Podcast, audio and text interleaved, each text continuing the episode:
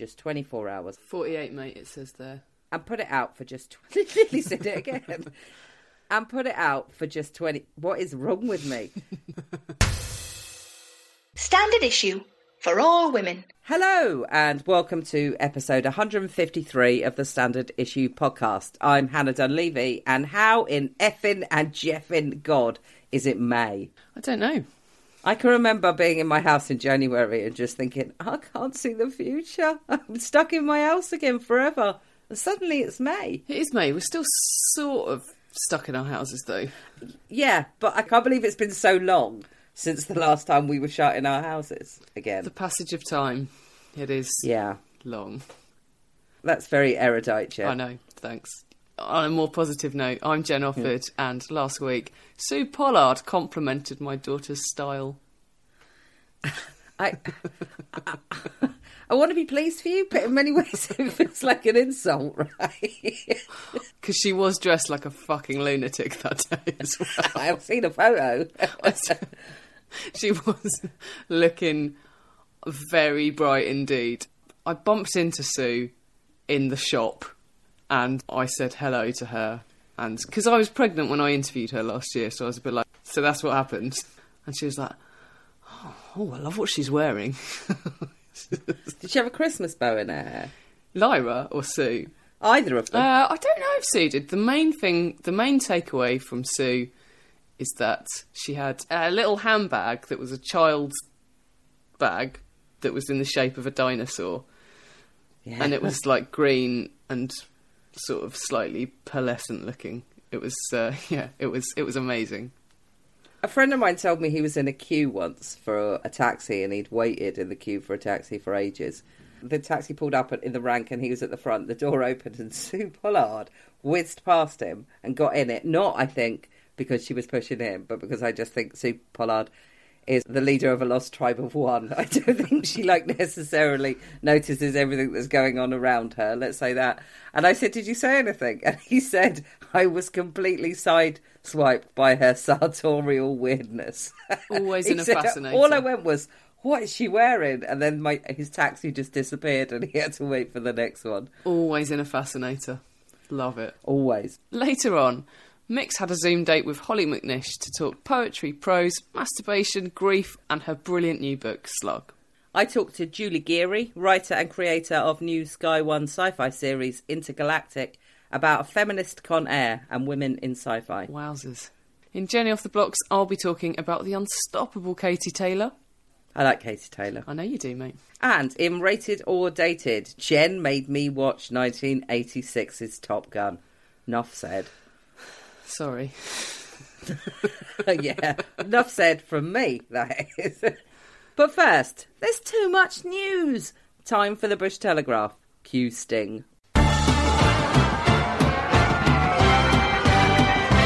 Bush Telegraph. Welcome to the Bush Telegraph, where we look at the news with bewilderment and horror, like Tony Blair's post lockdown barber. My God, that was so, so awful. Our friend Kelly Wells tweeted a picture of him and a picture of Les from the League of Gentlemen with the, just the word shit business in it. and it made me laugh for about four hours. As I said to you, Hannah, in a rare example of Twitter being good, Peter Stringfellow was trending. So, it's been a busy week, which means there's a couple of stories I'd like to talk about that I haven't got time for. First up, the resignation of Arlene Foster as leader of the DUP and Northern Ireland's First Minister. What I can say about that, though, is if you're interested in what's what and what it might mean going forward for relations within Northern Ireland, between Northern Ireland and Westminster, and between Northern Ireland and the Republic, the Irish Times did a really interesting podcast about it, interviewing Sam McBride, author of a book about the DUP Cash for Ash scandal. So do seek that out. Next up in the things I'd love to give more time to is Julia James, killed while walking her dog near Dover last week. The murder of the 53 year old mother, grandmother, and PCSO hasn't gained anywhere near the media coverage or the public interest that the recent murder of Sarah Everard did. And the cynical part of me believes it's because of those words mother, grandmother, and mm. PCSO. But every woman murdered is a tragedy, and our thoughts and condolence to Julia's family, friends, and colleagues. Yeah. Lastly, in the list of things that I'd like to have more time on is the latest developments in the case of Nazanin Zaghari Ratcliffe, the British Iranian held for the last five years in Iran on what I can only describe as totally false grounds of spying. The UK and Iran are reportedly now in discussions over that £400 million debt that the UK owes Iran, but the talks are not, according to Foreign Minister James Cleverly, linked to the detention of Zaghari Ratcliffe. Now, I can totally understand why he would say that, even if they were. So let's just say there might be cause for hope, and we will definitely bring you more on that story soon. So, all of that aside, what the fuck am I talking about this week? Massive sigh. Noel Clarke. Oh no. The Met Police confirm they have received a third party report relating to allegations of sexual offences by a man following recent claims against actor and director Noel Clarke. An investigation by The Guardian last week revealed that 20 women had accused Clarke of sexual harassment and bullying. The Met said they received the report on the 21st of April and officers were assessing the information, but there was no current investigation. Although it's probably wise to make clear here that third party reports are anonymous, meaning they can't be investigated. Although the information can be used to verify other claims made against alleged offenders. Also, in the interest of fairness, I need to say that Clarke, quote, vehemently denies any claims. Although The Guardian reports that six more people had come forward with claims of misconduct, including former students at the London School of Dramatic Art. The revelations about Clarke put two organisations in a somewhat tricky situation.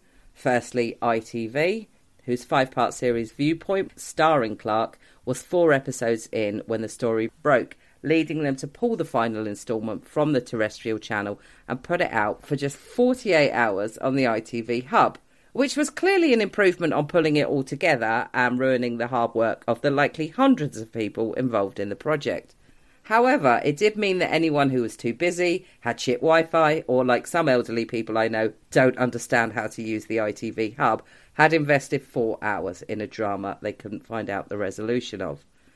It also put BAFTA in a hmm. difficult position, having recently given Clarke a Lifetime Achievement Award, despite the fact that between announcing the award and handing it out, they received an email from three named sources claiming they had heard first hand accounts from women about Clarke's behaviour and saying BAFTA would be, quote, remiss not to do its own due diligence on this matter, as it seems the numerous allegations are a well known secret within the wider industry.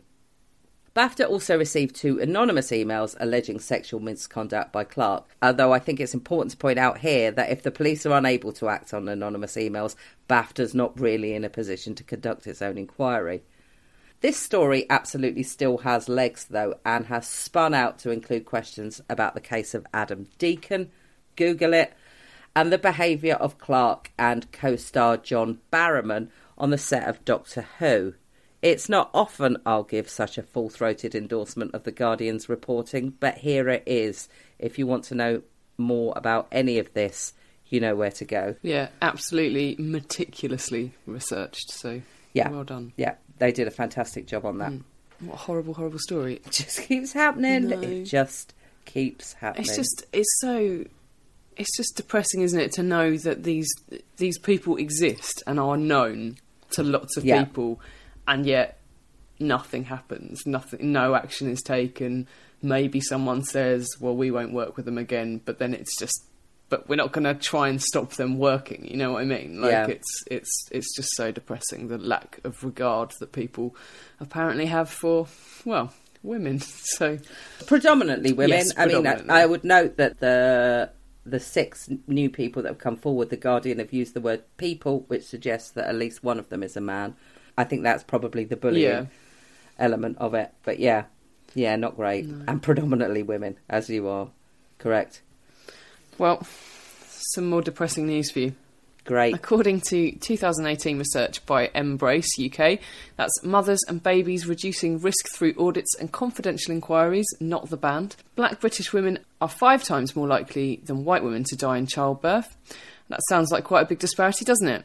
Here are some more. Black babies are twice as likely to be stillborn, meaning that they're not alive when they're delivered, and a 45% increased risk of neonatal death, meaning that a baby dies within 28 days of birth. Asian women are twice as likely to die in childbirth as white women, and Asian babies have a 60% increased risk of stillbirth or neonatal death. Still, it's just as well we're not institutionally racist in the UK, isn't it? These statistics are not new. As I said, it's a 2018 study. One added to that horrific list last week is that the risk of miscarriage for pregnant black women is 43% higher than it is for white women, according to research conducted by the Lancet Medical Journal. The reason for this isn't 100% clear, though we do know that black people are at higher risk of developing type 2 diabetes and heart disease, which in themselves can increase the risk of miscarriage. However, scientists who conducted the research said they were investigating whether other health issues such as fibroids and autoimmune disorders could be linked to the higher rates, and they added that further research was desperately needed. The number of pregnancies resulting in miscarriage is generally high. Estimates put it at about 15%. 1% of women will experience recurring miscarriage, something that will not be investigated further until a woman has experienced three miscarriages, which is a fucking lot, isn't it, to go through before mm. any answers are given. But anyway, as well as that lack of clinical diagnosis, countless women describe a lack of support and being told that they can just try again. The report also found that women who miscarry are at significantly increased risk of depression and suicide. And what about the rates of miscarriage in other ethnic minority women? Well, the article in The Lancet doesn't address that directly, and the statistics in the appendix only include figures for black women and Asian women, so we can only tell you it's lower than black women, but not if it is higher than in white women, and if so, how much higher. It's not just the link between ethnicity and increased risk that needs to be researched, the study found, ruling that the lack of medical progress should be shocking. And yet, it's difficult, isn't it? Because although I agree that institutional racism may be behind this, mm.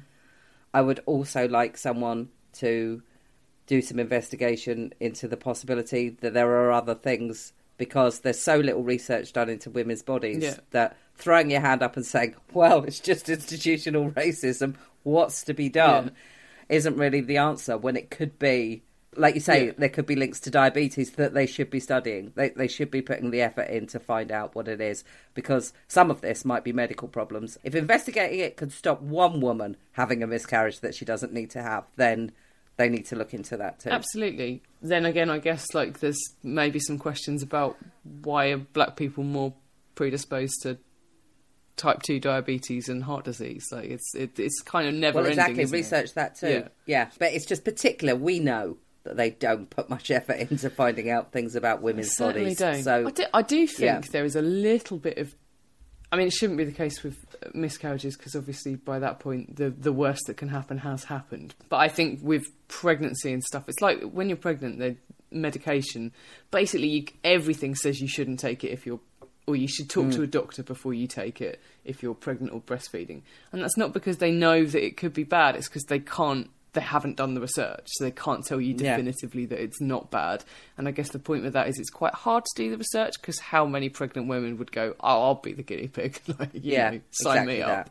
So I do think there is a, a, a, slight difficulty in that, but no, of course, in general, they're absolutely dog shit at, at taking anything to do with women's health seriously, really. So yeah, okay. I'm not going to even ask if you want some good news, Jen. I'm just going to assume it's a yes. Fair assumption. Here goes.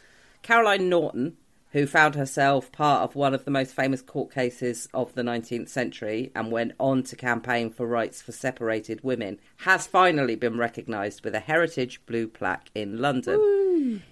In that famous case, Norton, who was trapped in an abusive marriage, was found innocent of adultery with the then Prime Minister Lord Melbourne.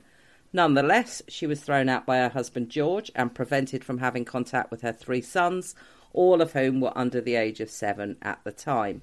He also continued to benefit from her earnings as a writer. Wow. Fucking hell.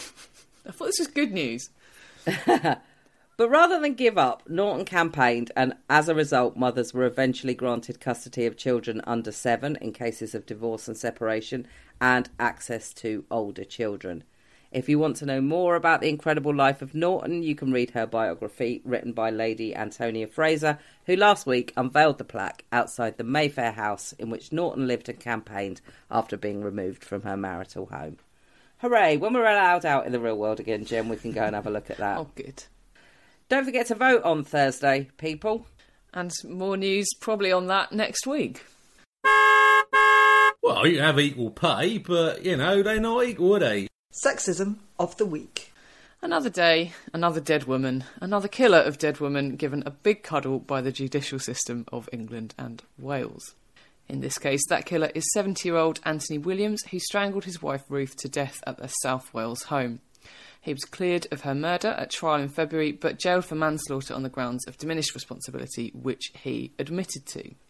We've talked about this on the podcast before, but for anyone unaware of the case, Williams snapped apparently after a period of depression and anxiety caused by coronavirus restrictions, a court was told. Of course, we are very aware of the mental health problems exacerbated by the UK lockdowns of the last year. They certainly seem to take their toll on Mr. Williams between the announcement of the first lockdown on the 23rd of March 2020 and the killing of Ruth on March the 28th, five days later.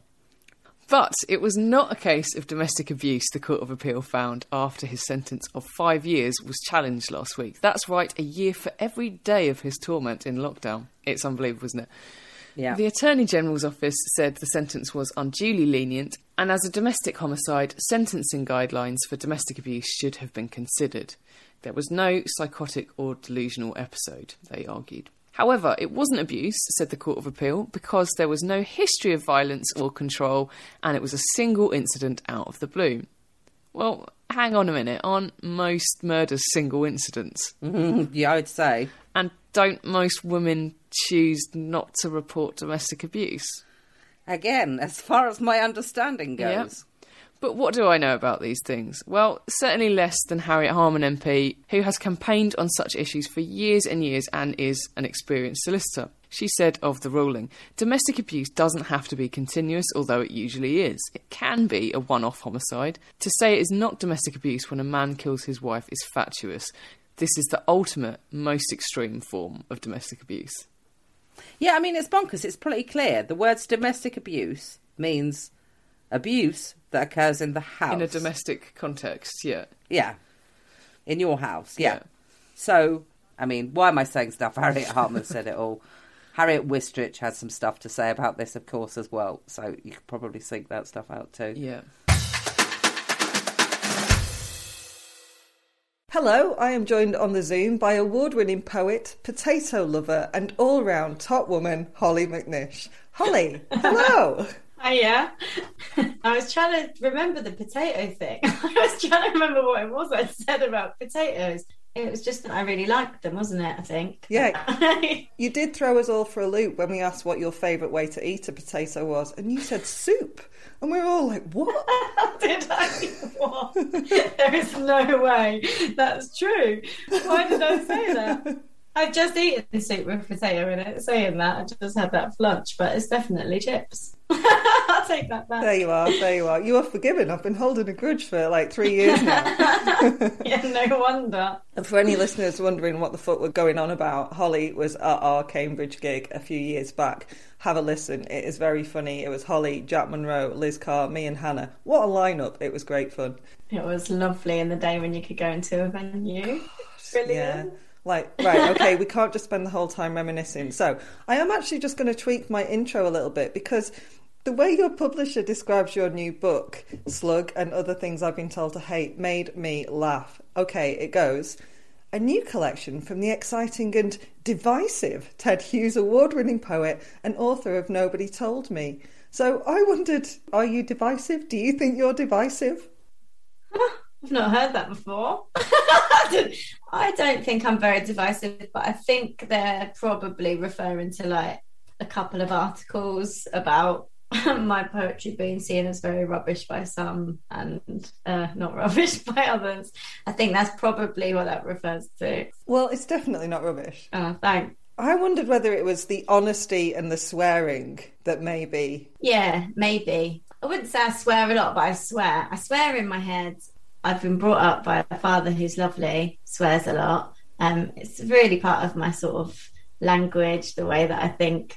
So I'd find it weird to take it out. But yeah, it, I forget sometimes that some people are just really put off by this sort of, as we call it, vulgar kind of language. So yeah, I guess divisive in that way and talking about stuff that certain people, my mum, sometimes doesn't appreciate people talking about or does but finds really uncomfortable. That's probably a better way to put it. I can relate to that. When I started out as a journalist, I wrote sex copy for men's magazines. What a what a journey I've been on. Uh, and I remember my mum just going, "Oh, Mickey, I'm ever so proud of you, but can you write about something other than sex, please?" I'm like, "They won't. Yeah, yeah. They won't let me. They won't let me. This is my niche, apparently." It wasn't in the press release. I have to add, it wasn't in the press release. It was on a website that said publisher review, and uh, it just made me chuckle because I don't think you're divisive at all. Oh, I hope I hope not really. swearing and talking about the topics that you talk about is scary for a lot of people. That's kind of what I took from it. So I am 356 pages in and fully in love with Slug, which is a collection of Oh, poems, essays, a few short stories covering the huge subjects of birth, death, grief, joy, sex, and maybe what some people might find a little bit ooh, the female body. So I wanted to know what is Slug to you and how did it come about? So Slug came about basically just from all the poems that I already had. Mm-hmm. Like normally when I've done a poetry collection, it's poems that I've written anyway. Some people write poems for a collection or they'll write a book to be published. Whereas I've normally got the poems, I just sort of write whenever, all the time. And when my publishers were talking about another collection or another book, I realised that loads of the poems that I was writing were about things that people call taboo, I guess, from grief to masturbation to yeah, as you say, like the female body, any any liquid from the female body, any anything that's moist, the word moist even. Um, and I, I'm just sort of sick of it, I think. So I thought I'd just put it all in the same book. I'm just a bit bored of taboos. And I think, as much as I sort of joke about it, like a lot of people joke about, obviously, there's like poems about masturbation and stuff, but I think it's really important. And I wish, I wish I'd been talked to about it more when I was younger. And I love the fact that we're becoming more open about these things. Mm-hmm. And yeah, I just think it's really dangerous. Like, I think it's properly dangerous, some of the things that we find taboo. I don't think it's helping anyone keeping quiet about it. And it, don't get me wrong, like you saying, finding it difficult sometimes to talk about or embarrassing, or I, I'm totally like that as well. Like, when I write a poem, I'm sitting on my own in a very personal space writing it. And now suddenly it's like there's this book out, and I've got to actually talk about talking about masturbation Yeah. rather than just secretly writing it and then you know even emailing it to other people even sort of putting things online you're still not having to talk about it um, and certain words that i talk about like vulva people talk about a lot now because we've been so shamed out of knowing what it is or saying the word I still find it hard to say. Like, I'm definitely not from a background where we've been very open about any of this stuff. So, I can't believe it's taken me 38 years really to even say that word, but I still feel a little bit sick saying it, which is the which is the, which is the problem, which is why I want to write about it more. Yeah, I love and appreciate and totally relate to the fact that even though you do talk so candidly about breastfeeding and sex and vulvas and wanking, you still admit to not being fully comfortable doing so. And that's because social conditioning is one hell of a drug. so hard. And even like, I think because I talk about it and read poems, people think I'm really open about it. So I get asked by a lot of people if if I want like these t-shirts which say like "woman wank too" on them, or like um, t-shirts with a picture of the clitoris on it and things like that. Which don't get me wrong, I'm very pleased that these things are being worn by people with the confidence to wear them. But it's just not me. Like I just I'm giving out this idea of myself. But as a writer, you can you can do what you want and sort of hide behind the pages. I was like, I can't actually wear a clitoris on my front. I can't be disowned by everyone I know. Oh. Hollie, would you like these deely boppers that spell out the word vulva? no. But it's so important that you are talking about it. And as with anything with a focus on the female body, Slug is joyous and fury making in equal measure. Joyous because we are so kitted out for pleasure, and fury making because we are constantly told we shouldn't enjoy it. Totally. It's so infuriating. I feel like I've, and I know different people obviously have different experiences, but I feel like I've had this body which I could have like just been enjoying all my life. Like my body works well. It's got loads of good qualities to it. But instead of just enjoying it, I've been like ashamed of it. I've been criticizing it, you know, whether that's the way it looks or what it does or all stuff to do with vulvas or orgasms. It's like, oh, I feel like society just robbed me of all this like love and Yeah. fun. I could have been like, I swear to God, like our culture owes me so many orgasms, like from my like teenage years. Oh, like just the kind of inequalities and stuff like that, and not necessarily gender. Like this sort of shaming happens to everyone. I think there's definitely you know more shaming of vulva than penises, but there's, there's stuff that nobody wants to talk about for exactly the same reasons. I don't think it's just. um just sort of female anatomy. But um but yeah, it's just I just feel robbed of stuff. And I felt like that to do with breastfeeding as well. Just that I thought I could do it fine. There was really no physical problem at all with it. Like it's cramped a bit. It was just all in my head. And starting to think that all that stuff in your head, like finding things awkward or finding things weird, is nothing to do with that actual thing. It's just what what society's telling you. I'm so I'm just so bored of it. I'm just so bored of it. Yeah, Yeah. I don't want it to carry on for the next generation. There's a moment, and it's it's fairly early on in the book, but there, it's it's just so incredibly sad. And your granny, who you were like massively close to, and I'm really sorry. I know she died recently. yeah, The realization that she had never had any sexual pleasure because you were very open and chatty with your granny about this kind of stuff, right? yeah. So she she spoke a lot about that, but not that she not that she'd never had any sexual pleasure. Like she had, she did have, but not. Yeah, not orgasm. She was talking about like her, and it's not all women of her generation, obviously, but she was talking about her and chats she's had with her close friends in her older years, and it was just just told nothing. Like she had a lovely romantic relationship with my granddad, and she loved, you know, she, she loved kissing and she loved hugging and all that stuff. But it was very bluntly put that like, oh, women don't enjoy sex. Like I've been told that by quite a few people of her age or slightly younger. Just like, oh yeah, just women, you just don't enjoy sex. It's just not the same. And what they mean is like penetrative sex in the way that they, you know, was all that they were shown was sex. Which, if it, that's all you get, I don't necessarily enjoy that on its own either. And talking to her and her, her and other friends about one generation below, sort of saying so many women thinking there was just something wrong with them Yeah. because they didn't orgasm immediately as their husband basically put his penis into their vagina. Like that's pretty much what you're told like sex is and that that should have this immediate reaction. And not saying that can't feel lovely, but the way it's shown, I don't think really for most people would would feel much with that. It's just sad. And I guess that's what yeah, it's weird talking to your granny about stuff like this. There's no But way I could also- have spoken to my grandma about stuff like that. so it was weird though like i don't know i don't know why i think because i was quite open and i think i stayed with her a lot like i went to visit her a lot for you know months when i was at uni i would stay with her in the holidays and stuff and it was just me and her for like a month on our own so i guess you get talking about things if you're with somebody. But yeah that kind of thing. It annoys me how it it it could be just so simple. Like it's so simple. Yeah. and all the sort of especially safe sex i talk about a lot. It's like we sort of seem to not talk about safe sex. Like all the rubbing and masturbation and stuff it's so safe. Like there's nothing like nothing oh just nothing bad can come from it. And for hundreds of years it's been you know we've been making up things to stop people doing it or making like cages to put over boys' penises or like or burning clitorises with acid or it's like what I know I know a lot of it comes from certain aspects of religion and things, but it just f- fascinates me like what we're so afraid of. Like if we're not of the belief that like self pleasure isn't going to damn you to hell, like why are we not being more open about it? Absolutely. I get it. If- it is still embarrassing for me to talk about, but I really, I do really do think it's important just to make it more normal, like Yeah. just not shamed. Mm-hmm. I'll be happy. When I was reading Slug, it really reminded me of a line in a book that I read as a teen, and this is meant as a huge compliment because I think it was Judy Blume's Forever, you know, a proper rite of Oh, yeah. passage.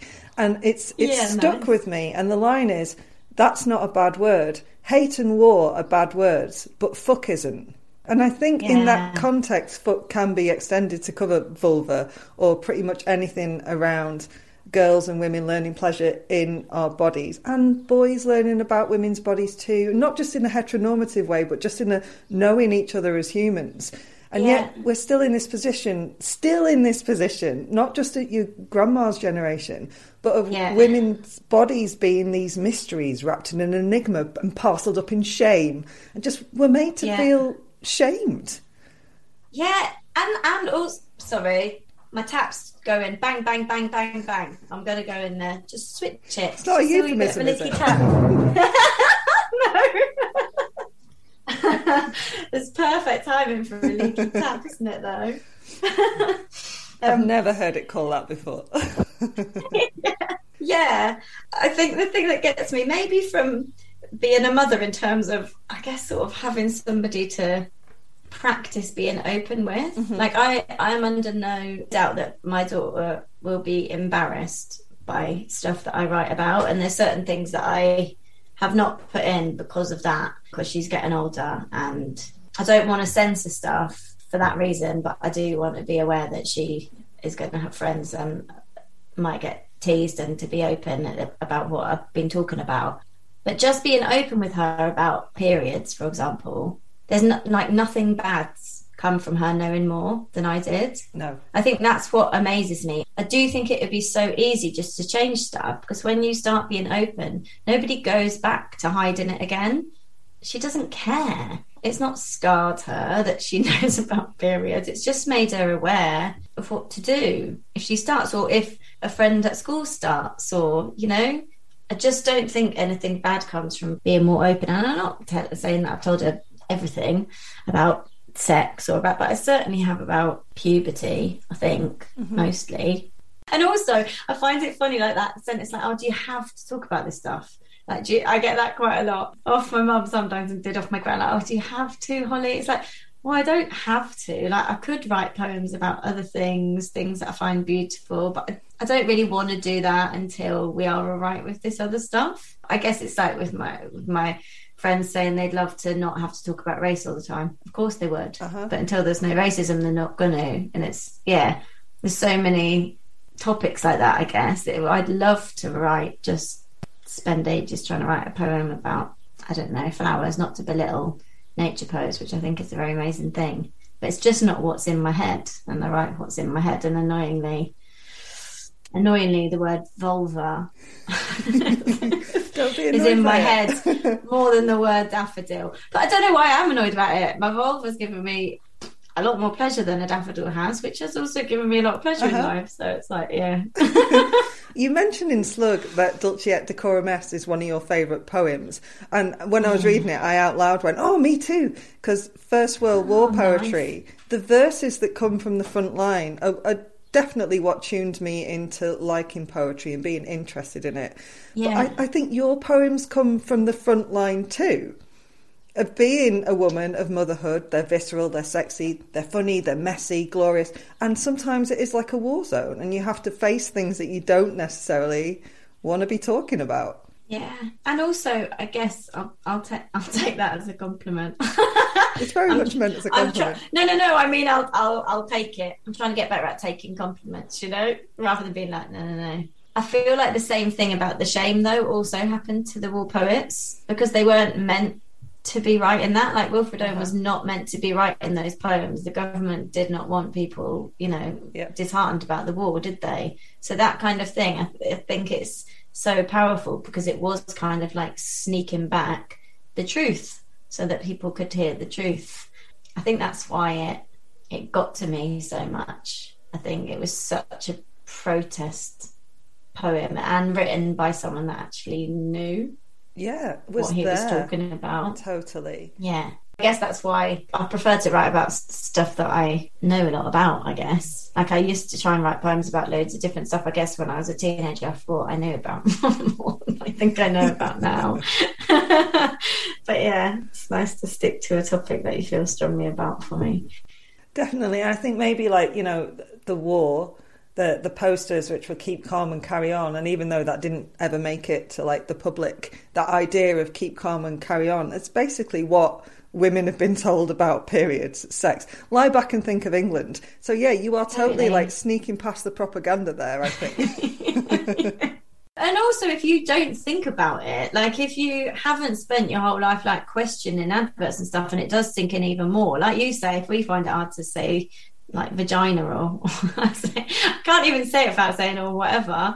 But if I find it hard, what's it like for a shy thirteen-year-old girl who's no one's to- spoken to about this? You know, and it's the same with everything. If I'm finding this tricky, or like looking in the mirror every single day when I walk past the mirror, the first thing that pops into my head is like you look a bit minging, you look a bit tired, you look a bit ugly, you look a bit old, you've got, you know, it's always a criticism. Mm-hmm. That hasn't just come naturally. Humans just didn't do that naturally. We've been totally bred to constantly think you're, you know, so ugly or so whatever wrong and not perfect that you need to buy a load of stuff to fix it. It is so tiring. I look in the mirror and I think, you look rough. And then I think, Hollie, don't fall for it. like, don't fall for it. You're a perfectly lovely human. Your face is lovely. It's doing everything that it's meant to be doing, you know. Sh- sh- shut up. And then it's like, oh, that's even more annoying because now I've had like a five minute argument with myself about whether whether I'm ugly or whether it's society's expectations of me that's making me feel like that. And then it's like, wish I could just like walk past the mirror and just think, oh, look, there I am. And that's it.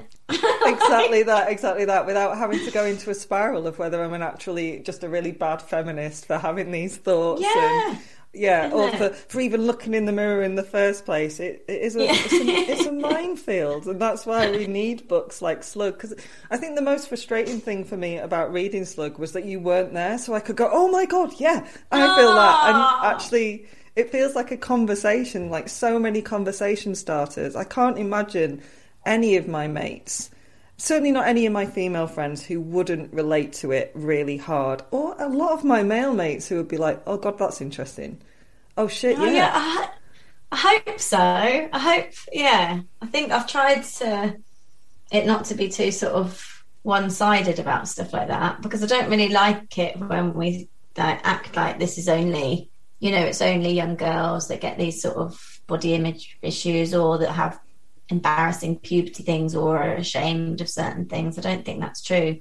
I guess observing lots of primary school kids, I think, oof, it's tough for those wee boys that aren't allowed to cry or talk about their emotions or wear a skirt when actually all the girls are now allowed to just sort of wear whatever clothes they want and Yeah. that's still the other way it doesn't really work and yeah that's really nice maybe i should rent myself out to just like sit next to somebody reading the book and like read my own book Yeah, I mean, are we starting a petition? I'm up for this. Like a crowdfunder, something. Absolutely.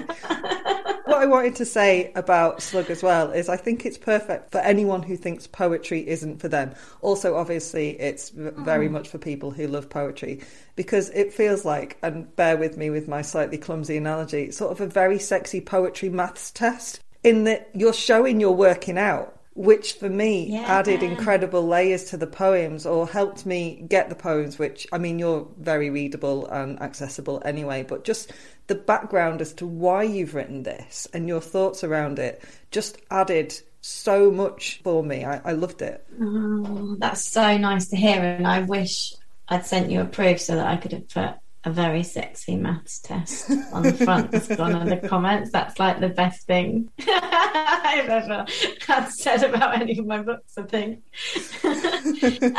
You know that makes me so happy because that's basically the reason that i did it. Because i feel the same about poetry. I love i love loads of different poetry. I love poetry that I don't understand very easily and have to read again and again. Mm-hmm. I do love to have some background information about it.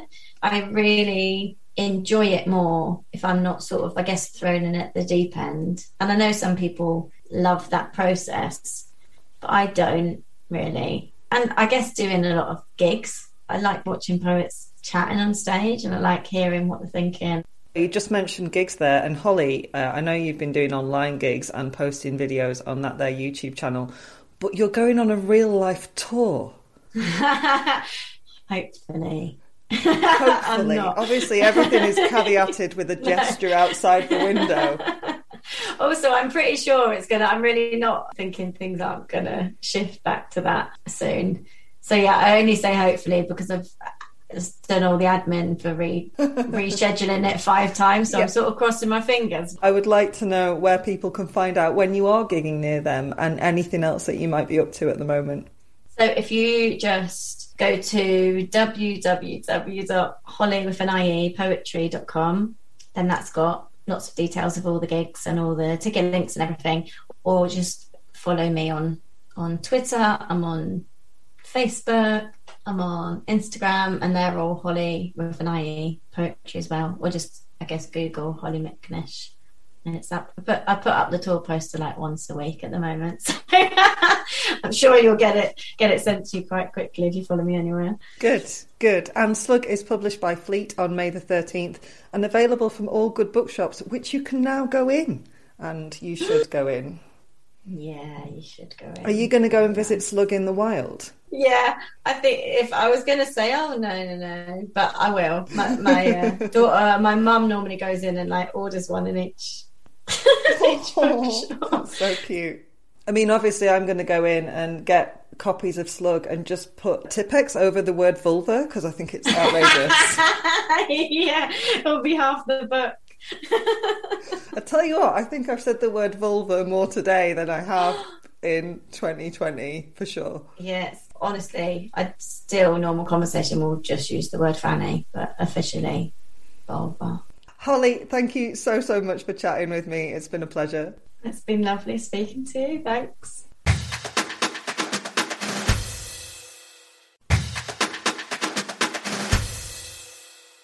Hey there, listener. If you've often found yourself wondering what else we're getting up to besides interviewing top women for your listening pleasure, you are in luck. We've revamped our newsletter, now known as the Bush Telegram, see what we did there, which we'll be taking it in turns to write. So now you can read all about what books Mick's had a nose in, what Hannah's been watching, and what food substance I've been picking out of my daughter's ear. To subscribe, go to standardissuepodcast.com, and if you scroll to the bottom of the page, you will find a little box to whack your email in. And to be honest, no one would give me a Noel Edmonds watch column, so this has worked out rather well. Hi, Hannah here. I am joined by Julie Gearey, writer and creator of New Sky sci fi series. That's quite hard to say. Intergalactic. Thank you for joining us, Julie. No worries. Thanks for having me. I've got to say that I am no expert on sci fi, so I may say some things here that are stupid and feel free to correct me. I've seen the first three episodes of Intergalactic, I liked it a lot. And I was thinking about the last time there was a big budget British sci fi series that wasn't Doctor Who. And I couldn't actually think of one, except going back to the 80s, I would say. Am I wrong there, or is that correct? And if it is correct, how hard was it to then go about getting one made? I'm no expert either, Hannah, to be honest. My sort of knowledge of sci fi is very much centered around late 70s, 80s, Star Wars era, Blake Seven era. So, Blake um, Seven. Yeah, going way back, show me age. I think there has been a gap in the market. That sort of science fiction, big series stuff has been pretty much captured by the Americans. Mm. So, and to be honest, that was part of the thinking when we were talking about making the show. Is has has there been, especially like a big ensemble show like the one we've tried to mm. do? So we did identify a bit of a gap in the market, and we certainly wanted one that was female centric, and there hadn't been one of those for a long time, if ever. So You have written ensemble pieces for women before, obviously. Yeah, I mean you- that's that's my bag really. That's the, the thing I, I like doing more than ever is a bunch of women in a very, very difficult situation. And, and our girls in this show are in a in a very difficult situation. they are. Can I ask you what it was about sci-fi? Why you thought this story would work especially well as a sci-fi? I mean, I'm quite attention deficit. I get quite bored writing the same sort of thing, and I really want to challenge myself. After Prisoners' Wives, I did a show called Cuffs, which was a police show. wasn't very successful, didn't have enough money, but I learnt a lot on it, and I learnt that I really like writing action. So I was thinking about what genre can I write big set piece sort of action pieces, sort of stunts and group fight stuff. And then I thought, well, I, I, you know, I really liked those sort of science fiction shows when I was younger. I've got a 17 year old daughter. She loves all the Marvel stuff. So mm. I've been dragged along to all the sort of Avengers stuff. so we thought we'd give it a go. And, and Sky were actively looking for science fiction at that point. So it was quite sort of serendipitous that me and my partner, Ian Avrolic, had been talking about working in that space and Sky were actively looking for a piece. So Yeah, I've got a 15 year old nephew, so I'm perhaps more familiar with Marvel stuff than I than I, I would have chosen to be Yeah. otherwise. I just feel the need to say that we've been talking about going back to 70s sci fi. You know, there's obviously a heritage link to old television. This is not Blake Seven. It doesn't have sets that look like they might fall down at any moment. it's not that sort of crossroads vibe that a lot of the old British sci fi had. You must be really pleased with how it looks. My question would be when you sit down and write something like that, how much of that is in your mind and how, and how much do you just hand over to the people who are expert in that and say, can you make that for me? it's all about conversation. So, I mean, it's the thing when you're making television, prep is absolutely key, and especially on a science fiction show, you're building a world. You're, you're not only designing a spaceship. You, you know, our show's 150 years in the future, so you're designing everything. And I really, I really like the sort of collaboration. So we work very closely with the production designer Mark Geraghty, who was in Dublin. We would fly out every couple of weeks to his design studio and work on the ship together. He'd do some blueprints. He would even make, you know, we were talking about how big we want the corridors because I wanted it to not feel sort of angular and silver in a sort of traditional science mm. fiction. I wanted of curves. I wanted it to have an intimacy. So he would make a big paper corridor and we'd stand in it and we'd say, does this feel the right sort of space and vibe? So it was very collaborative. I mean, it was still an, an, an amazing thing to stand on set that first time and you know you're in a spaceship i mean you're in a car park in Yeah. manchester but you were in a spaceship you know and that that was a real real thrill because also he's such a good designer. So you touch something it lights up you open a drawer there's bits of old tech in it. So it's very very immersive. So yeah i mean that was you know i'm a lucky old bird. That was a really exciting thing as a writer to write something at home in your dressing gown and then 18 months later you're standing in your own spaceship is, is an absolute thrill. I bet. If I was going to put this pitch to someone about what this is, or certainly what it starts out as, because I've only obviously seen the first three episodes, I would say it was Con Air in space. I absolutely love Con Air. I have to say, I think it possibly is the most enjoyable film that's ever been made. I think there's probably better films. And I was just curious about whether or not you were a fan, because there are a couple of what I would suggest as possibly nods to Con Air in it. The get up that Dr. Greaves has on her face when she first gets in feels a bit like Steve Buscemi has. Also, Yeah. there's a, a soft toy that ends up getting a bit battered and bloody. And can I ask, are you a Con Air fan? Was that there? that was a touchstone. I mean, I have to be very clear. I didn't come up with the original premise of the show, so that was a, a producer called Matthew Reed who said, you know, what about a sort of feminist Con Air? So we did we did leap on that premise. I mean, it, when you talk about Con Air, the thing you talk about it is a thrill ride and it is so immensely enjoyable, mm. and that that was absolutely a sort of tonal touchstone for us, as well as little nods. But I mean, there are other differences in terms of sort of Firefly. Obviously, I do go back to Star Wars in terms of the space opera family dynamic that's tucked Yeah. underneath it all. But yeah, no, you are absolutely correct to see those little little nods. Terrific. There. Con Air's mm. also funny, and it's worth saying that Intergalactic is funny in a similar way, in a dark way. Actually, let's talk about Thomas Turgoose then, because although you have the most fantastic female cast, when you have a really big female cast and then you have to have one male actor in there interacting with them, so much of it hangs on them. And Thomas Turgoose is just absolute. Whoever cast him, I have to say, perfect job because he is so ordinary man surrounded by these really large characters, really big female characters. And he doesn't do it. He's not playing Baldric. He's not playing, you know, some guy who's really angry with them. He's just being an ordinary guy. I think Thomas Turgoose is terrific. That was a real. Yeah, I mean, he was really the sort of the, the note for that character is who would be the worst person for this to happen to, and you know that was the note we gave him, and he absolutely nailed that. I mean, it's it's awful for him. He has an awful time mm-hmm. with these awful women, and he played it in a really lovely sort of grounded way. And yeah, he's he's a tremendous actor, Thomas Turg. I mean, you know, we've seen him in all his wonderful sort of Made in England stuff. He's a really truthful actor, which is is lovely because there is a risk. You know, there are there are heightened elements in the show. It's hmm. meant to be a thrill, right? It's it's a Sky One entertainment show, but I didn't want it to be a cartoon. Hmm. So what we tried to do is root the the big characters, but they are rooted in an emotional truth and a real psychology. So we were looking for actors that could bring that, both sides of that. You know, because you're also asking when you're doing science fiction, you're asking a lot of your actors because so much of it is laid on in the visual effects afterwards. You know, post production process is huge. So they they are standing. You know, it looks like a spaceship. We've done a lot of the work for them, but you're also asking them to do quite big, exposing performances and trusting us that we will support them in terms of the post production and the VFX.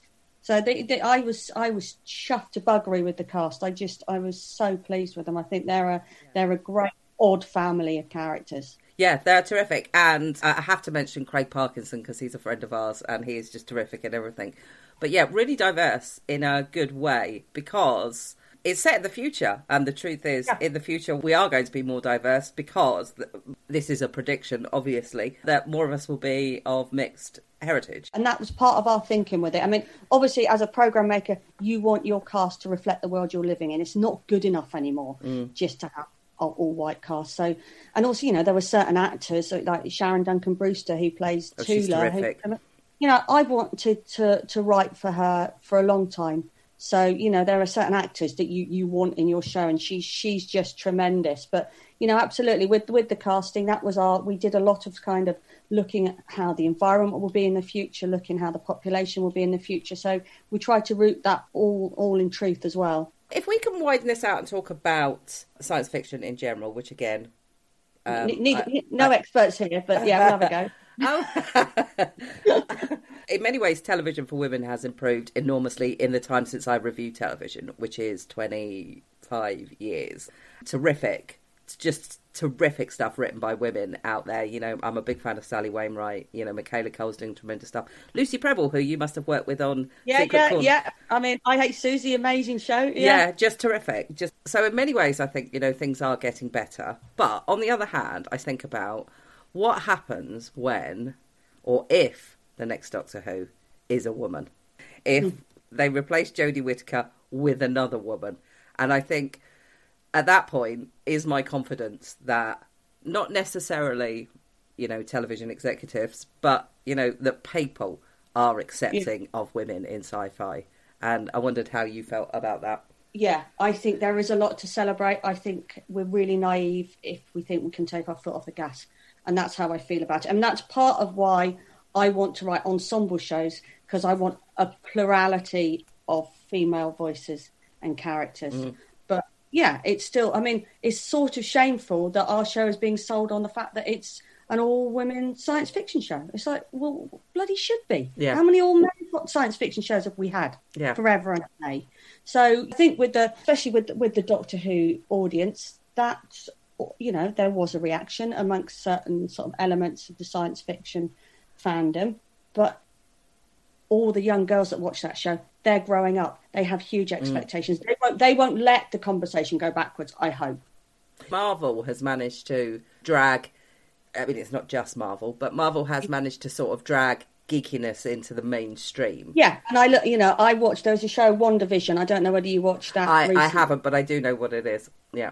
that was a really really good show and it was you know i i have certain issues with the marvel universe but that was that was a really good show with really interesting female characters it, it sort of satisfied the marvel audience but it was about grief mm. and it was, it was it was an emotional show about grief. Had all the bells and whistles of traditional marvel storytelling. So i think things are changing. I think i think there's still quite a long way to go in terms of television. You know you'd be amazed at how many books and shows i get offered that feel to me like something from the 1980s in terms of eh, you know starting with a dead girl in a field you know. Yeah. there's still there's still a lot of that stuff about Yeah, absolutely. I'm quite obsessed with crime dramas and not in the way that you would think when people say that. It's so clear now how they should be written because certain people are writing them a certain way. I think there was Yeah. a real that there was a real shift. The BBC drama Five Daughters, which I talk about quite a lot, I Yeah, think yes. was a genuine shift in the way that we Yeah. looked at crime dramas, and yet so And many yet- are still written in the old way. I mean, the the investigation, the Danish one about the uh, Yeah, the- yeah. was was totally. I mean, if all crime dramas could be written like that, I would be a very very happy woman. Yeah, really and yet would. that was still that was still, and you had to relax into that show and go. Uh, my expectations, I'm, I'm wanting hooks, and I'm wanting twists, and yet it was this slow build. How to write from a position of empathy. But that, I mean, that show was a masterclass. Yeah. I just thought it was incredibly moving, and yet it was still. You were still completely engaged and drawn into that story. yeah. Yeah, it was so. You know, there was no exploitation in that in that piece of work. I thought it was one of the best things I think I've ever seen. Genuinely. I agree. So much is what we, like you say, women. I mean, sometimes it's men victims of stuff. Yeah. Just that's just a dead body. Let's just move on. And you're like, Yeah. that's not that's not how how life is. I think Unforgotten is incredibly good at reminding people Yeah, that the victim is a, a real person. Yeah. Can I ask you what you're going to write next? Is there something you can tell us about? Is there something in the pipeline? I'm talking with my partner Iona that I worked on this with about a show set in the West Country, which will be about a female neuroscientist with quite an extraordinary outlook and power. So it's a kind of I'm in. mad, yeah. It's a, it's it's about it's about mad women in their late forties. I wonder why I'm writing that. Yeah. I'm interested in writing for actors who are my age that bring a lot of experience and energy and power. I'm interested in this sort of part of life for women, and I think yeah, we, we've got we've got a show bubbling under there that I'm I'm quite excited about. Oh, that's terrific. As someone who has spent the last year wondering, is this existential funk because I've been shut in my house for a year, or is this existential funk because I'm 47? That certainly sounds really interesting because that's, you know, half the population goes through that and it's Yeah, so rarely yeah. talked about. So, Yeah, so and also, you know, as a writer, you also you want, you know, on a really sort of selfish level, I want to write for the best actors, and some of the best actors are a little bit older because they bring it all. They bring all that experience and all that talent and all that oh. life stuff. Absolutely. I was really miffed. I'm not going to name who wrote it because I'm not, but I was really miffed by a review in The Guardian of Kate Winslet in Mare of Easttown mm. that said that this might be her defining role, if indeed it is possible to have a defining role at Kate Winslet's age. And I just thought, are you kidding me? Sarah Lancashire, Nicola Walker, Yeah. Ann Dowd, so Mark, Margo Yeah, yeah, Martindale, so many women that really hit their Yeah, yeah. stride in their late forties, early fifties. That I find that a really bizarre way to review television. I really Yeah, do. but that's but that goes back to what we're saying about you know, are we in the golden age yet? And we go, well, we're we're not quite. If if people are still saying it's appropriate to write something like that, yeah, yeah, you know, that's a real shame, isn't it? It But- is. Because I look at all those actors you just name checked there. I would give my eye teeth to have them in my show Yeah. because they they're, they're amazing. yeah, absolutely. Julie, this has been really interesting. Thank you ever so much. I would advise everybody cracks into Intergalactic, which I think is coming out in one. You can watch them all in one Yes, go. drop it as a box, they say. So yeah, first episode is coming on Sky on Friday the thirtieth, nine o'clock, Sky One, and on now. But they are going to drop the full eight episodes that day. So if you're in a bingey mood, How do you feel about that as a writer? The idea that someone could go through it in a weekend. really weird. As a viewer, I love it because you can get stuck in, get some good snacks, set yourself down. As a writer, I'm like, yeah, it feels a bit weird because we've worked on this show for four years, and then sort of by the end of Friday, oh, it's over. Yeah, yeah. You know, and that, that's quite an odd feeling. It's like, oh, that that's that, that's that done then. Yeah, you I. I agree. I think it's really hard not to. I have no self control. So I used to find that I would wait a year for, say, something like Orange is the New Black, Yeah. and then do it in a week. And then I'd be like, I've got another whole year now. Next time, I'm Yeah. going to hold off. I'm going to watch it in No, a sensible very- fashion, and I never do. Yeah, I still remember. I'm old enough to do the whole thing of like Wednesday night was HBO night, Yeah. so that thrill when the Sopranos theme tune kicked in, and you were just like, "Oh, here we go!" Yeah. And you know that is. I, I would love to have that sort of feel that people hear the theme tune and get a bit giddy and a bit excited. But Yeah. you know, maybe the days are gone. I don't know. I agree. I think all of the stuff that I like best, or I've liked best in the last, say, 10 years, has been the stuff that I've been forced to watch week by week. So, say Yeah. for example, Mad Men, which was never Yeah. released in a big bunch, uh, The Leftovers, which I completely adored, because I had a whole week to wonder what was going to happen or to think about where they'd left me. It's a bit like people Yeah. watching Line of Duty now at the minute, of Yeah, yeah. where they've been left.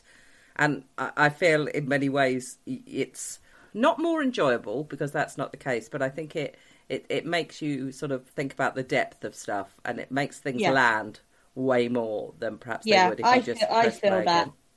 I feel that, but you know, Mr. Sky made the decision. But Yeah. there we go. Yeah, Yeah, for people like me with no self control. Because Yeah, I have to say, I watched all three episodes bang after each other of did Intergalactic you? at the Oh, well, that's great. And if there'd That's been great. more, if they'd sent me more, I probably would have watched more. So yeah, um, I, I have no self control, so I can't judge.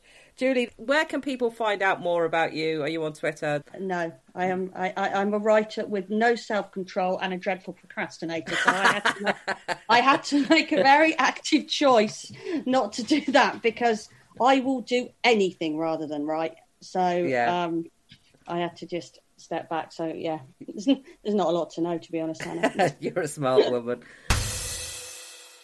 Hi, me again. Just to say that, as Julie states in our interview, Intergalactic started on Friday on Sky One. It continues every Friday on Sky One and is also available as a box set on the streaming service now. You play ball like a girl! Go on, do one, kid. Jenny off the blocks. Welcome to Jenny Off the Blocks, that time of the week where we deliver a swift left hook to the patriarchy as we discuss all things women's sport. And of course, I am referencing Irish boxer Katie Taylor, who successfully defended her world titles from a challenge by Natasha Jonas at the weekend. Taylor was and remains the undisputed lightweight champion of the world, which means she currently holds all four of the major world boxing titles the WBA, WBC, IBF, and WBO. And she won the unifying WBC title, as well as the inaugural The Ring, that's some sort of boxing magazine, I believe, female lightweight title in June 2019 after beating Belgium's Delphine Persoon. I don't think the result against Jonas, who's a British boxer, was a massive surprise. On paper, at least, Taylor had to be the favourite, but Jonas certainly gave the 2012 Olympic gold medalist and five times world champion a run for her money. And that's different to being the world champion with the belts, because those are professional titles and these world championships are amateur. I know, confusing. At the fight at the Manchester Arena, Jonas landed some hard shots to put Taylor under pressure, but Taylor was ultimately the faster of the two. She still won on a unanimous points decision, but she said she had to dig deep. It was, by all accounts, an epic bout and one that we could see replayed in front of a crowd if Jonas challenges Taylor to a rematch. Over to another great woman. I know I talk about her all the time on this podcast, but I do think she's ace, which is weird for someone as vehemently anti Chelsea as I am on the men's side of the game, but there you go. Football doesn't need to be so tribal, and she's bloody well at it again. And of course, I am talking about Emma Hayes. Of course, I am. Hayes has led her team to an historic Champions League final after a 4 1 win over Bayern Munich to give the West Londoners a 5 3 aggregate victory. As you may be able to tell from the score lines I've just mentioned, but I, I will tell you anyway in case your mental arithmetic is as slow as mine. The Blues trailed by two goals to one after the first leg in Germany. In the home leg, Fran Kirby scored a brace, that's two goals, one of which came late in the day along with Pernille Harder's offering to put Chelsea through. Ji So-yun completed their haul. It's a big deal, is this? The only English team to have won the Champions League are Arsenal back in 2007. In fact, they're the only English team to reach a final in the competition, and Hayes was in fact on the coaching staff at Arsenal at the time of that win. Manchester City have made it to the semis twice, Birmingham City once, Arsenal five times, and in fact, Emma Hayes herself has taken Chelsea that far in the tournament twice as well. So it does mean a lot. They'll face Barcelona in the final on May the 16th, and if this was the men's game, I, you know, would have thoughts about that. But uh, to be honest, I think, you know, I think it really is very open. But it's also a big deal because not only is Hayes in contention for a victory here, Chelsea currently still have a quadruple in their sights as they are second in the domestic league by just a point at the time of recording with a game in hand, and they've a fifth round FA Cup tie yet to play in this year's much delayed tournament, and they've already won the League Cup. Now that is quite a lot of matches still to get through. I'm not sure I would want to bet on it at this stage, but I'm keeping absolutely everything crossed. And again, it feels very weird saying that about Chelsea. That's all from me this week. I'll be back with more women's sport next time.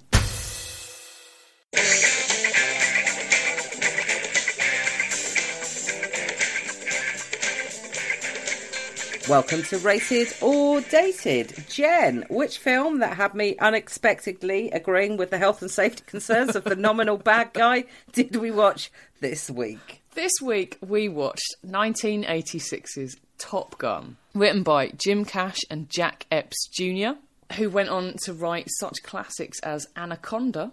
The film was produced by Don Simpson and Jerry Bruckheimer, yes, them again, and directed by Tony Scott, brother of Ridley. The film tells the tale of Maverick, played by Tom Cruise, and his pal Goose, to a lesser degree, I guess, played by Dr. Mark Green, sorry, Anthony Edwards. Two US naval aviators. Maverick is ever so good but ever so reckless. Despite that, they get sent to Top Gun, a special academy for very good pilots, I think is basically what that is. Hmm. It's funny that they don't pronounce it Top Gun in it. They pronounce it Top Gun. They put the emphasis different than the rest of the world took the emphasis from. But I hadn't anyway, even noticed continue, that. I was probably too busy pouring bleach in my eyes. Hmm. They go to Top Gun and they all have to compete to get their name on a plaque saying they're good. Maverick wants to win. So too does Iceman, played by Val Kilmer. He's also very good, but he loves procedure. he just loves it. But Maverick is so reckless, he doesn't even wear a motorcycle helmet, so you can guess how those two get on. Hmm. Somewhere in the background, not that far back to be fair, there's a subplot for the ladies in which he successfully woos Charlie, his teacher, shall we call her, hmm. played by Kelly McGillis. Also, Maverick's dad was very good at flying planes, but died in mysterious circumstances, and so he's ever so sad about that too. And I expect that's probably why he's such a bell end. The film was a box office smash. In fact, it was the highest grossing film of that year, which is probably why they're on the verge of releasing a sequel, Maverick, this year, I believe. But it was not critically speaking a success, and we'll no doubt talk about that in a minute. In fact, Rotten Tomatoes gives it an approval rating of 56%. One thing we can probably all agree on, however, is that the soundtrack is absolutely banging. Can I opt out of that statement? There is a bit in it where they play "Take My Breath Away," the uh, the main theme by Berlin, which won both the Golden Globe and the Academy Award that year. Where they do like an instrumental of it, and it just sounds like an eight-year-old on a Casio keyboard. It's it's brilliant. While we're talking about the soundtrack, I would just like to tell you a very brief anecdote, if I may, which is about one of the best things that ever happened to me in my life. I was once in a town called Lexington in Virginia, which appears to 100% exist as like a dedication to Robert E. Lee. It's a very strange hmm. place. But there is also I've been there. have you? Hmm. And there's so you will know there's also like a military college there, basically, which Yeah. I think is named after Robert E. Lee, in fact, or it was. Yeah, I, I, bet, I bet, bet not for long. Well, the highway into it is the Robert E. Lee Highway, hmm. so and that is also his final resting place is there. Anyway, I was in a bar in Lexington, Virginia, and two men in those white naval uniforms walked in as Highway to the Danger Zone was playing on the speakers, and it was just chef's kiss. Brilliant. I bet. This film, as I recall, was wildly popular with men I knew in my late teens and early 20s, and people seemed to wear aviators quite a lot at the time as well. I'm not sure what gave it a new lease of life in the sort of late 90s, early 2000s, but regardless, I had never actually watched it before. Hannah, I don't think you had either, had you? No, I had seen it before. I saw it when I was a teenager. I saw it at the cinema. It is nonetheless incredibly famous and infinitely spoofed, and so I was wondering, Hannah, what is your favourite Top Gun spoof? Oh, I don't know, to be honest. Recently, Ghosts did a spoof of the volleyball scene, which was which was quite funny because Julian, the character of Julian, doesn't have any pants and trousers on it because he died having sex in Ghosts, so he doesn't have pants and trousers on. This is played by Simon Farnaby. So every time he jumps up in it, you don't see his business, but you know that everybody else does. Because and the whole way through it, everyone just keeps going, "Oh!" um, and it's lots of fun. But yeah, there's loads of them. I think I've seen hundreds of them. It's probably quite apt as well for that particular scene that he's got his um, yeah, yeah. Bits out. I mean, I have to say, just for the listener, Jen and I are both doing this topless. It's such a weird scene. But anyway, so 10 minutes into this, I was so fucking bored that I Wikipedia'd the plot to find out like what was happening and whether or not I was supposed to be interested. And at that point, I discovered that Maverick and Goose's real names are Pete and Nick. And I just thought what a different film this would be if we'd used their actual names. My dad had a friend called Pete Mitchell, which is Maverick's It name. is. And he was a painter and decorator, and he was the least dynamic person I'd ever met in my life. Did people Always call him used to make me laugh that that was. No, they didn't. I don't. I, Missed opportunity. yeah, I don't think any of them were were necessarily Top Gun's audience. Maybe it would have been different for him if he'd been called Maverick. Maybe it would have been a Maybe- case of like nurture rather than nature, you know? Mm, yeah, absolutely. But yeah, if if if we'd just been calling them by their names, it would have been like, I'm, I'm just off to play volleyball with Simon. Yeah. Don't worry, David, I'll help you land the plane. Hannah, Hannah, Hannah. Yes. Talk to me. How did you feel about this film? Yeah, I mean, I hated it. It's fun in that it's fun to take the piss out of. Yeah. In that it's bad and bad films, but it, yeah, I mean, it's really, really, really toxically just. I mean, it, it's basically the 1980s encapsulated, isn't it? It's like Harold Faltermeyer, Jerry Bruckheimer, Tom Cruise, and American exceptionalism all just like squished together. It's basically the 1980s as a film. I didn't hate it the first time I saw it, but I certainly didn't respond to it in the way that a lot of girls my age seem to. How but that's old were you? Do you think? How old were you? when you saw it? 1996. I'd have been 13, something like that. Okay. Uh, Tom Cruise has never really done anything for me. I, I find him, I find him kind of funny looking. Actually, I don't understand why people think he's attractive. But as a grown-up watching it, I have to say that I hate to come across as a joyless taxpayer, but I'm, I'm entirely with everyone who's like, you aren't risking people. That's the people's best bit. That is the best bit. you're risking people's lives, you're risking money, you're risking like everything. Why? And at one point, Goose says to him, "You fly like you're flying, you're flying against a ghost." About his dad, and I thought he doesn't. He just flies like he's a cocky shit. I really, really, really don't understand. The biggest mystery is to me in this film is what the fuck Kelly McGillis sees in him. What Oh, her no, character sees in him at all. It's amazing. I I would understand that maybe if you did that job and there was a new class through every year and you were like, hey, look, there's some young blokes that are hot, maybe I'll fuck one every year. But the idea that she actually loves him is hmm. just, I think that's a really interesting point that she's five years older than him. Hmm. I don't know how older, how much older the character's supposed to be, but Kelly McGillis is five years older than Tom Cruise. Yeah. So I, I sent you the intro that it says on Amazon uh, about uh, about well, I can't remember what it was now, but it's about an older woman. And I suppose in one way, I think it's co- kind of interesting that like it's actually quite rare for, or certainly was in the eighties for women, like the female lead to be older than the male lead. But on the other hand. I don't think her age is the thing that makes that relationship interesting. It's the fact that she's his superior that is what makes it interesting. That that she's essentially his boss in a lot of ways, and he has no respect for her, and Yeah. he, he behaves like a child when she criticizes his work. Hmm. Basically, he has a temper tantrum. Oh, you said a mean thing about me. It's ridiculous. What she sees in him is is an utter mystery to me. When I was watching this film, I basically thought like, this is why men think women like catcalling and shit like that, isn't Yeah. it? Because his method of wooing is like Neil Strauss on steroids. And for anyone who doesn't understand that reference, I'm talking about that twat who wrote the book The Game. With all the peacocking and, and things like that. Uh, don't look it up, it will only make your face very sad. But the bit where he, like, initially tries to woo her, where they're singing to her, there's like a hundred men standing around this one woman shouting at her, basically. Then he follows, Follows her, her into, into the toilet, toilet, yeah. to harass her further. But you've missed something because earlier they've actually had a bet on who can pick up a woman and fuck her in the bar. Even though he's got a wife, hasn't he, Mm. Goose? Yeah, but they've actually had to put a bet on it. Yeah. Oh, that didn't even occur to me as I was watching it. And then, when he turns out to be her student, he like mansplains to her and deliberately undermines her and basically humiliates her in front of his classmates.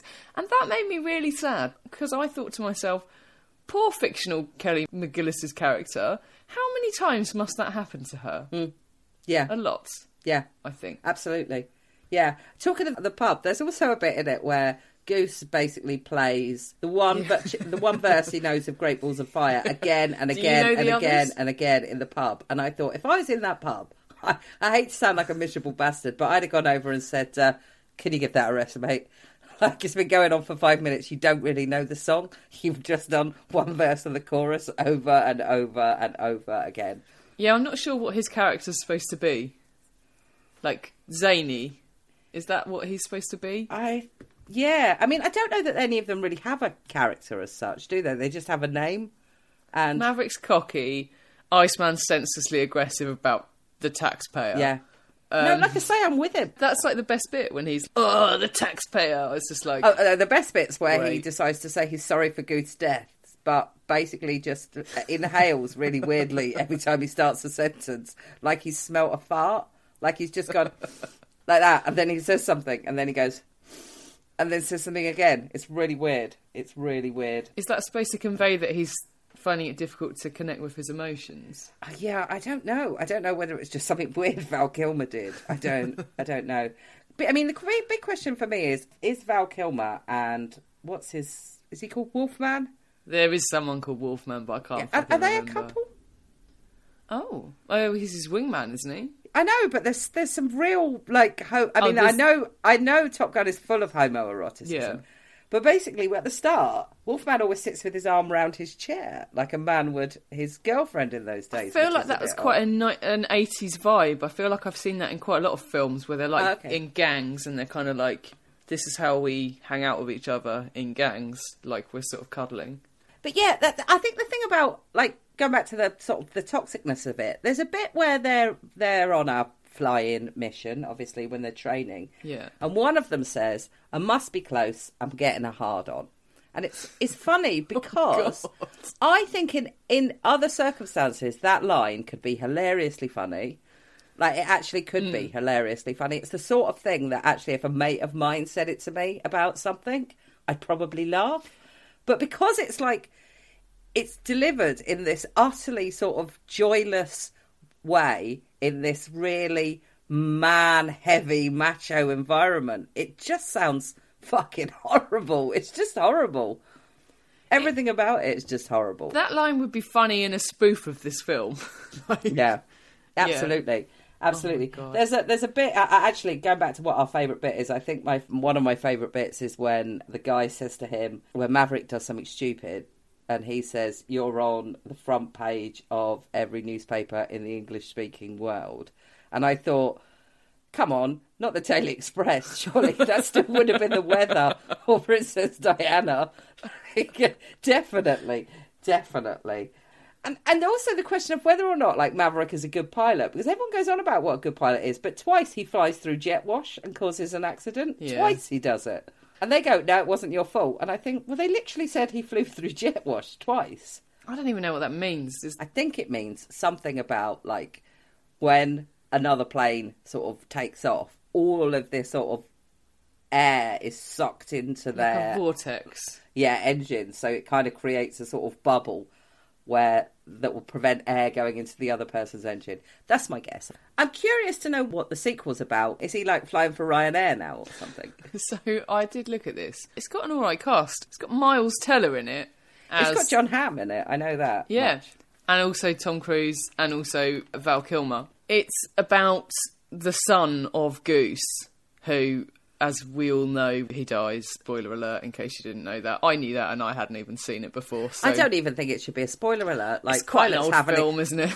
but pilots also have like one of the highest death rates of, of almost any group in the military because you know in the first world war they were the most shot down and hmm. died and in subsequent wars like vietnam they were the most represented in prisoners of war i think yeah i think if they got through this film and someone hadn't died in it it would have been a, been a bit weird mm, to be fair, if they're all up there fucking, you know, not caring about the taxpayers' money, then it's there's no wonder that they all absolutely die. yeah absolutely i'm going to write a letter to my senator about it i really am But yeah, so I think it's about his son who now is doing the same thing, and Maverick is teaching at the college. Okay. Sounds great. It sounds dreadful, doesn't it? It I sounds think it's abs- largely the same as the first one. Is is what I'm taking away from that yeah. description. It Um, sounds absolutely dreadful. Yeah. I mean, also, I have to say, this film is probably like the greatest example of those absolutely terrible sex scenes that you get in films that I ah. only ever refer to as soft focus missionary position sex. It's just awful. It's so fucking cringy. Wash that image out of my brain. There's a scene. This is worse, to be fair. There's a scene where they're both on the bike kissing, which I think might have been spoofed in a Kanye West video anyway, and it is repulsive. Yes, like it's it is. repulsive. Yeah, they look like yeah. they haven't eaten in months. It is disgusting. Like, and he's much higher than her, which is ludicrous. Because of course Kelly McGillis is actually taller than Tom Cruise. They've obviously dug a hole for her to stand in, so uh, so that that isn't obvious. Yeah, I just, I just, yeah, I hated it. I really, I really hated it. I didn't even enjoy it in a kind of ironic way. So, I, I mean, we've answered the question, haven't we? But Hannah, I'll ask it anyway. Rated or dated? Right, right, no, no, no, dated. Yes. Dated. Yes, I Yeah. agree. I agree. I'll, I'll I'll try harder next time. No, I mean it was a good choice because I think people will disagree with us.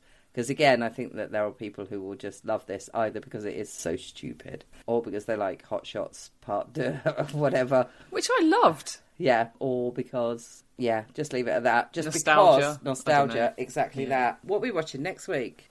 Next week, it's Mickey's pick, and we are watching another film I've never seen the whole way through, which may surprise you Thelma and Louise.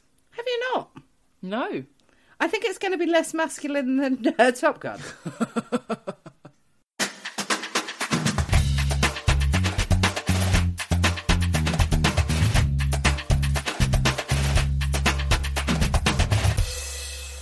Standard issue for all women.